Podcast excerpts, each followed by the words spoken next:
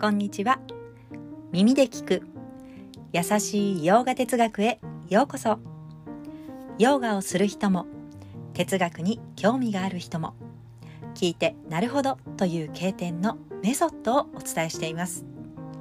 例えばヨガ経典バガバットギーターからは生き方を変える教えその実践方法700の詩の中に込められています。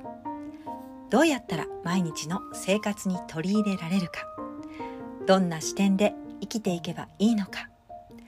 バガバットギーターが私たちに伝えたいこと。毎回テーマをピックアップしお伝えしています。聞くだけでヨーガになる。